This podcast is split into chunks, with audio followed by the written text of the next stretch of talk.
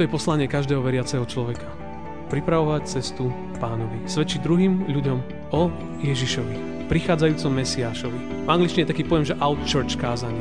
Čiže zvestovanie slova mimo kostola.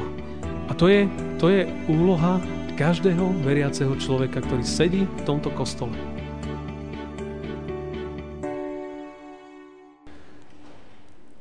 Srdce čisté, stvor mi, o Bože, a obnov mne ducha pevného. Od svojej tváre nezavrhni ma a svojho svetého ducha mi neodnímaj.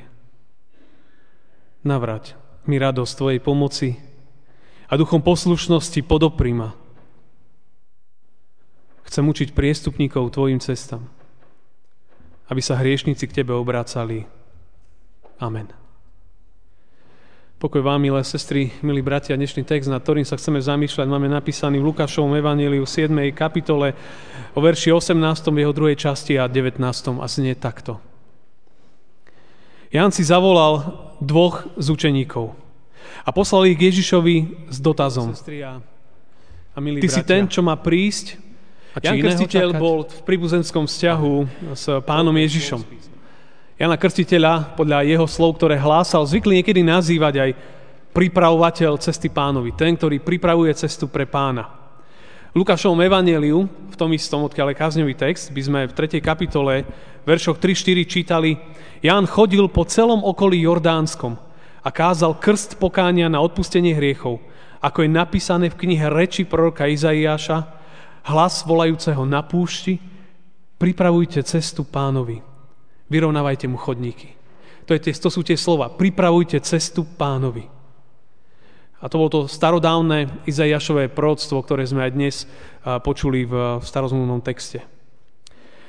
No a ten dnešný, dnešný biblický text, ktorý som pre túto chvíľu aj pre dnešok zvolil, je, je takým určitým záznamom. Záznamom reakcie Jána Krstiteľa na istú skutočnosť. A vo veršoch predtým je napísané, že po celom okolí sa rozniesla zväzť. Rozniesla sa zväzť o ňom, teda o Ježišovi, po celom Judsku a po celom okolí. A bolo to kvôli tomu, že pán Ježiš, ak by ste čítali Lukášov evanelium od začiatku, tú 7. kapitolu, by ste tam našli také dva zázraky. Ten prvý je v prvých desiatich veršoch, ktorý hovorí o uzdravení stotníkovho sluhu a ten druhý je od verša 11. po 17.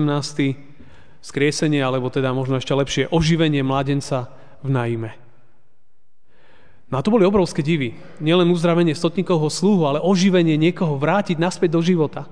To znamená, to bola tak silná správa, to bola tak silná zväzť, že sa to roznieslo po celom Judsku. A došlo, došlo to aj k Jánovi Krstiteľovi. A ten posiela za Ježišom dvoch svojich učeníkov.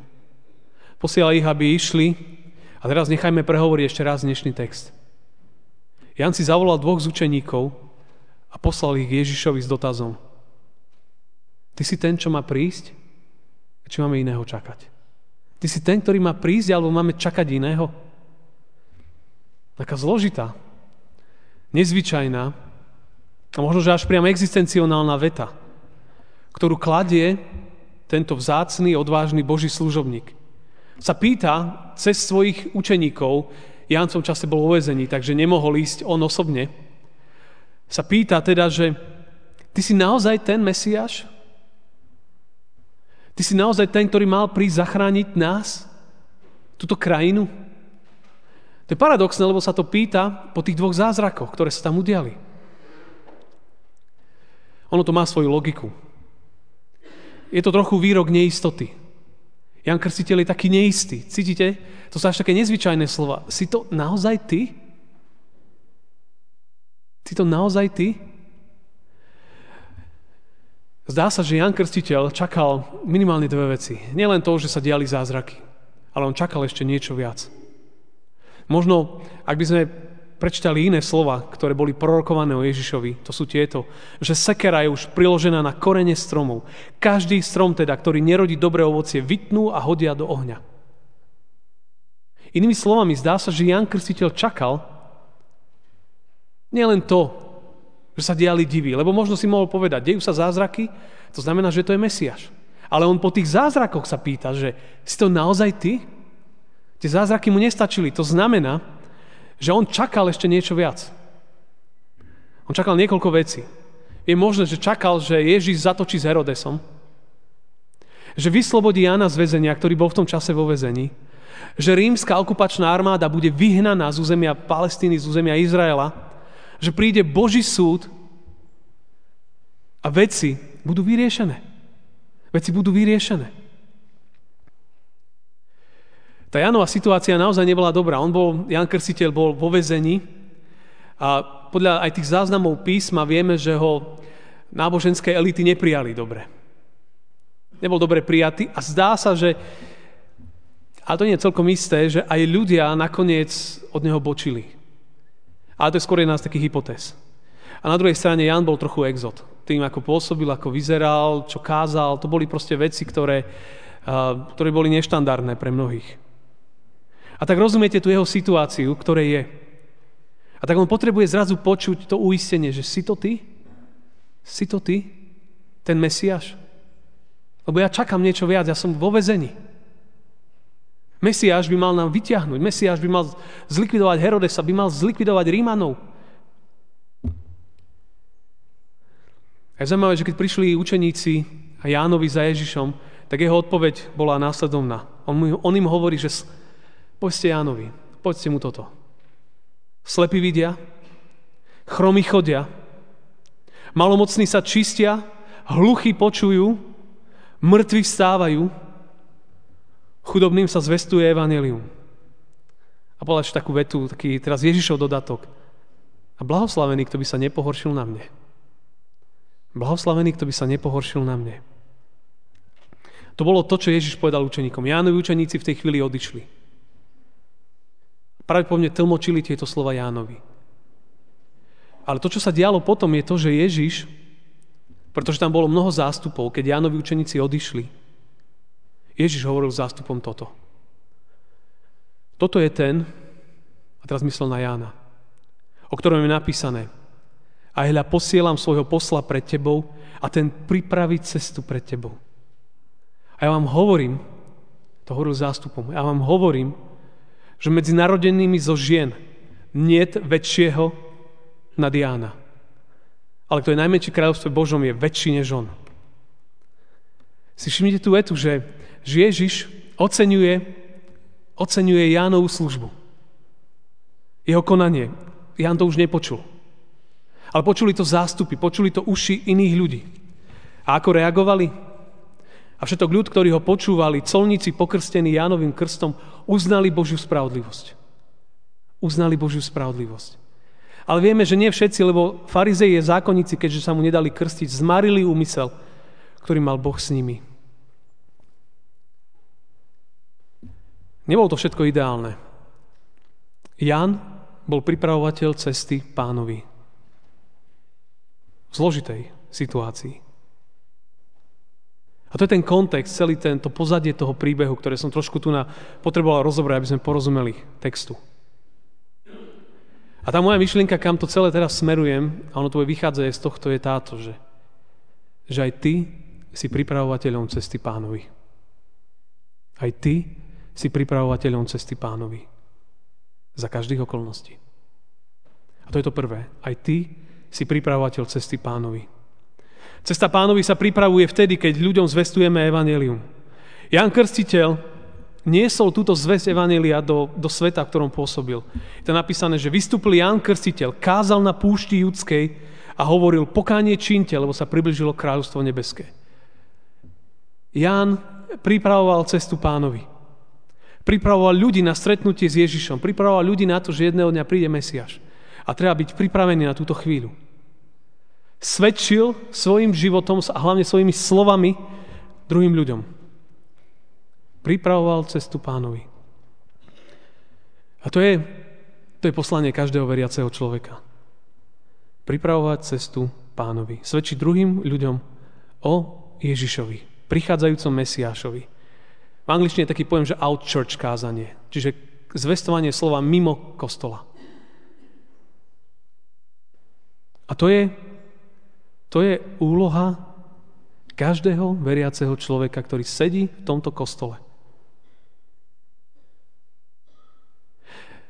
Naša úloha nie je primárne, že povedať, že prídi do kostola. Alebo že prídi na mládež. Prídi do zboru, máme tam dobrú škôlku. Ja neviem, máme peknú farárku a máme dobré biblické hodiny.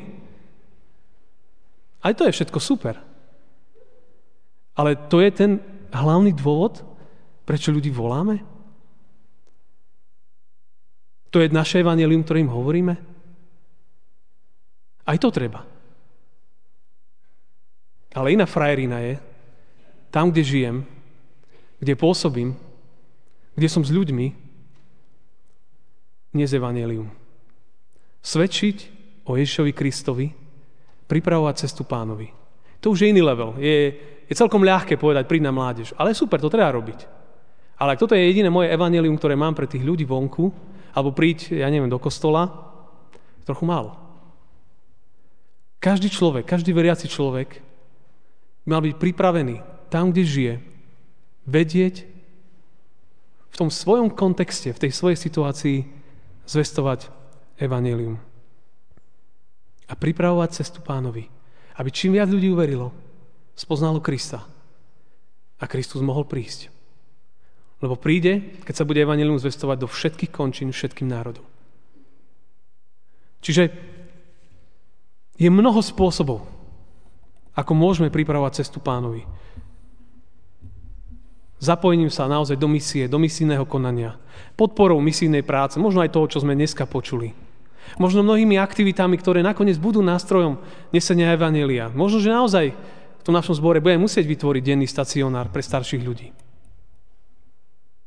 Z mesta, z cirkevného zboru. Prečo nie? A v tých starých budovách možno konečne vybudovať to mládežnické centrum. Prečo nie? A možno utvoriť do budúcnosti základnú školu. Prečo nie? Aby evanilium sa nieslo. Aby evanilium sa nieslo tohto sveta. Aj ty si pripravovateľom cesty pánovi. To taká podmnožina je to, že ty si pripravovateľ cesty pánovi, aj keď niekedy neuvidíš a nezažiješ to, čo by si chcel. Ján Krstiteľ sa nedožil ani Ježišovej smrti, ani jeho vzkriesenia, ani zoslania Ducha Svetého, ani založenia církvy. Mal rok, alebo roky vekovo bol podobný Ježišovi, možno pár mesiacov teda starší.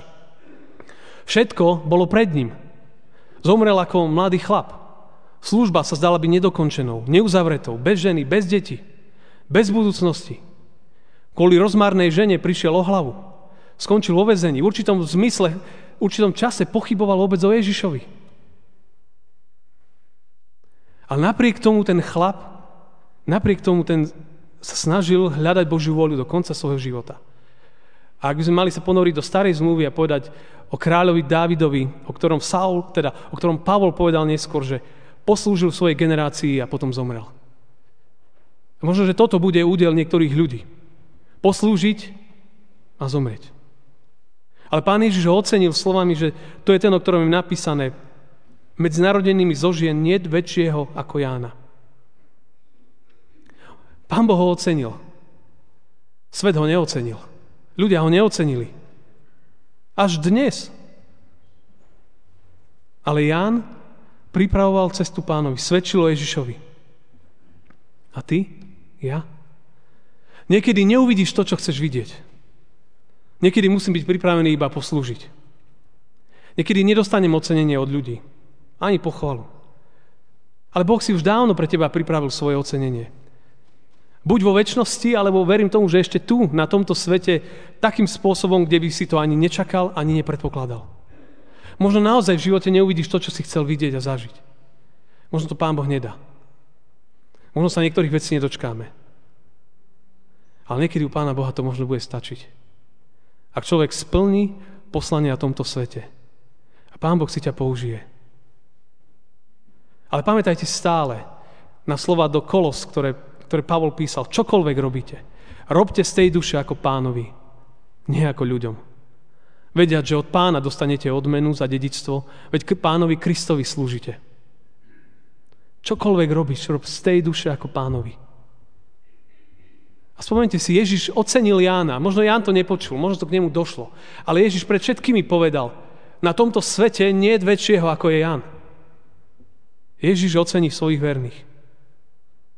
A to je, to je výzva, že, že možno, že slušne niekedy na mládeži na doraste a vy máte milo, že mnohé veci vidíte, ale možno mnohé veci ani nebudete vidieť ešte. Naozaj vytrvaj možno aj v službe v zbore, aj keď v spoločenstve, keď sa ti zdá, že nikto to nevidí, nikto si to možno nevšíma, nikomu to nedáva zmysel, ale aj týmto spôsobom pripravuješ cestu pánovi. Aj v tej robote, tam, kde žijeme, svedectvo o Kristovi ďalej dnes. Možno ďalej miluj svojho manžela, svoju manželku, modli sa za, za budúcnosť, za dôveru, miluj Boží ľud, šír vôňu lásky okolo seba, ako budeme spievať v poslednej piesni. Nie jed, nie horkosť, nie žlč, ale presviečali ľudí láskou, pokorou. A ver, že, že všetko je v Božích rukách. Všetko je v Božích rukách. Aj týmto spôsobom môžeme pripravovať cestu pánovi, aj keď sa zdá, že, že nikto si to nevšimne. A pán Boh to vidí, vidí to viac, ako to vidia ľudia. A on svojich ocení. Jan Krstiteľ zostal verný do konca. Nemal to jednoduché. Ale dnes jeho meno je v Biblii. Kto je tá Salome? Čo o nej vieme, ktorá to spôsobila?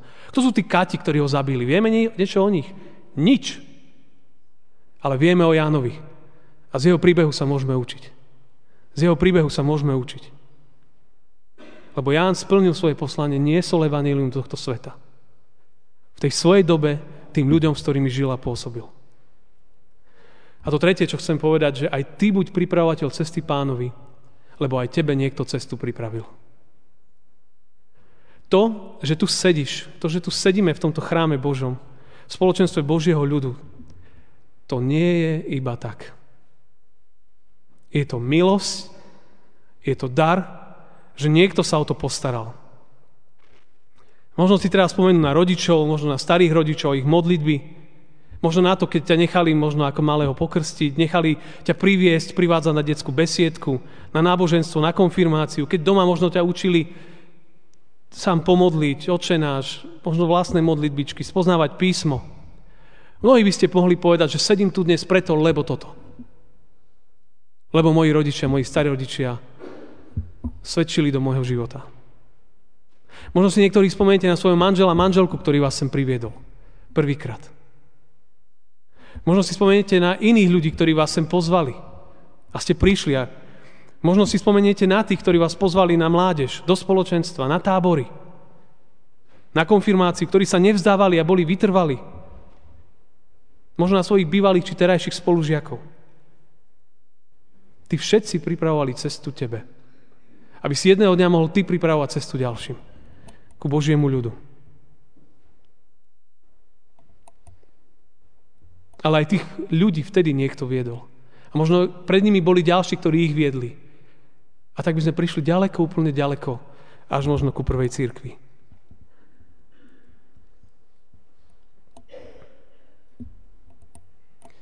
Preto si byť pripravovateľmi. Lebo Pán Ježiš pripravil svoju milosť aj pre nás. Že Boh pripravil nám všetkým cestu do nebeského kráľovstva, ktorý v Neho veríme. Boh pripravil cestu ku zmiereniu, spojeniu so sebou samým, cez svojho milého a drahého syna Ježiša Krista, ktorého prvý príchod alebo prvý advent si teraz budeme čoskoro pripomínať a druhý príchod, druhý advent očakávame možno aj v týchto dňoch. Lebo Pán Boh cez Neho tebe, mne, nám pripravil cestu do Nebeského kráľovstva. A keď pripravil mne, nám, moja úloha je pozývať ďalších, aby cez ďalších prišli tiež do Božieho kráľovstva. Lebo tak veľa bolo pre teba urobené.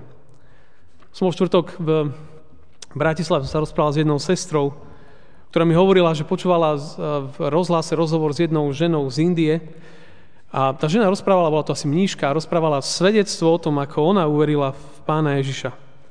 V Indii, z hinduizmu. My vieme, že v hinduizme je množstvo bohov a božikov. Konzervatívne odhady hovoria 8 miliónov, ja keď som tam bol, hovorili mi o 32 miliónov bohov. To sú čísla, ktoré proste vyražajú poistky. Ale každopádne sú to, sú to veľké čísla. A tá jedna indická žena, ktorá sa stala neskôr misionárkou, kresťankou, sa stala preto, lebo povedala, ani jeden z tých bohov nepoložil život za mňa. A toto ma dostalo. Ona povedala, ani jeden z tých bohov nepoložil život za mňa.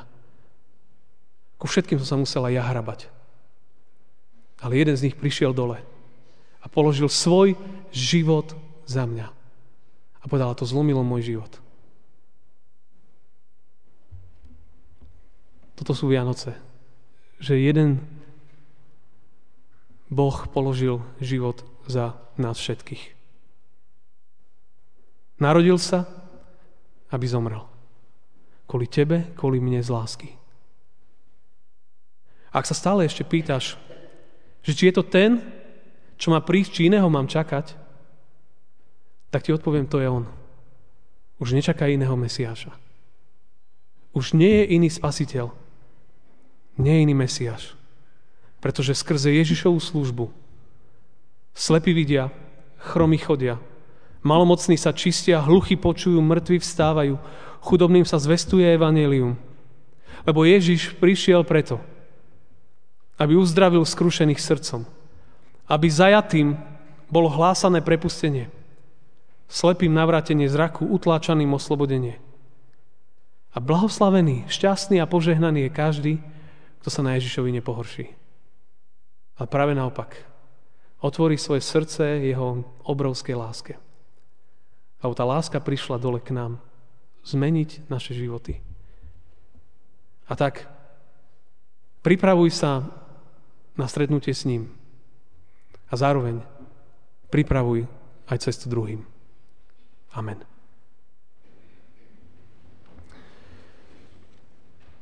Tak teraz v tichosti každý z nás chvíľu tak premyšľajme vnútorne aj možno v modlitbách, čo tieto slova znamenajú pre vás osobne. A potom ja sa budem modliť. Pane Ježišu, my ti ďakujeme za to, že ty si pripravil cestu nám, do nebeského kráľovstva. Nič sme si to nezaslúžili. Práve naopak, pane, my sme to úplne stiažili a skomplikovali. A ďakujeme ti za to, pane, že ty si to urobil presne naopak. Že ty si nám to nestiažil ešte viac. A pane, si to nám to zjednodušil. A to tak, že si zomrel za nás na dreve Golgotského kríža. Že si prišiel, aby si zomrel. Pane, je to zložité pre nás niekedy aj uchopiť a niekedy, Pane, máme pochybnosti. A tak ti to vyznávame aj toto dnešné dopoludnie, že, že to nie je správne. A ťa prosíme, aby si nám odpustil a aby si pozvihol našu nádej, našu vieru, Pane. Aby, Pane, ak naše srdcia sa pýtajú, že či si to Ty, alebo či máme čakať ešte niečo lepšie a viac, tak Pane, zastal toto naše premyšľanie a skrze moc Ducha Svetého nasmeruj nás na Teba, aby sme, Pane, so srdcom plným pokory, pokoja a nádeje to, Pane, prijali, že, že už nemusíme iného čakať. Že Ty si ten, ktorý si prišiel tohto sveta. Kvôli nám. A tak sme tu dnes pre Tvojou tvárou a tak, Pane, znovu tak voláme, aby si prišiel do našich životov aj dnes. A ak, Pane, niečo v nás zomrelo, daj, aby to ožilo. Ak, Pane, niečo nás zranilo a tak krývame v našom živote, tak to uzdrav, aby, aby sme sa vyrovnali. Pane, ak sa šíri po nás malomocenstvo hriechu, hnevu, tak ťa prosím, aby cez Tvoju uzdravujúcu moc si aj dnes nás liečil, uzdravoval a tíšil. Pane, ak doteraz sme nepočuli alebo nepočujeme to, čo nám Ty hovoríš, tak, tak uzdrav naše uši, aby sme počuli, kto si, čo si pre nás urobil. A daj, Pane, do našich srdc vedieť veľmi jasne, že to, čo si pre nás urobil, je dobrá správa. Že, Pane, to je evanelium. Že Ty si položil život za nás. A tak Ti naozaj tak Vyznáme, že aj mnoho chýb robíme, ale sme tu a ďakujeme, že nás miluješ, že nás príjmaš takých, akí sme a dokonca, Pane, s nami rátaš, lebo chceš, aby sme do tohto sveta niesli Tvoje evanelium. Tvoje uzdravujúce evanelium. A pripravovali cestu Tvojmu príchodu. Pane, tak daj, aby sme to robili v moci Ducha Svetého a vo viere v Teba. Amen.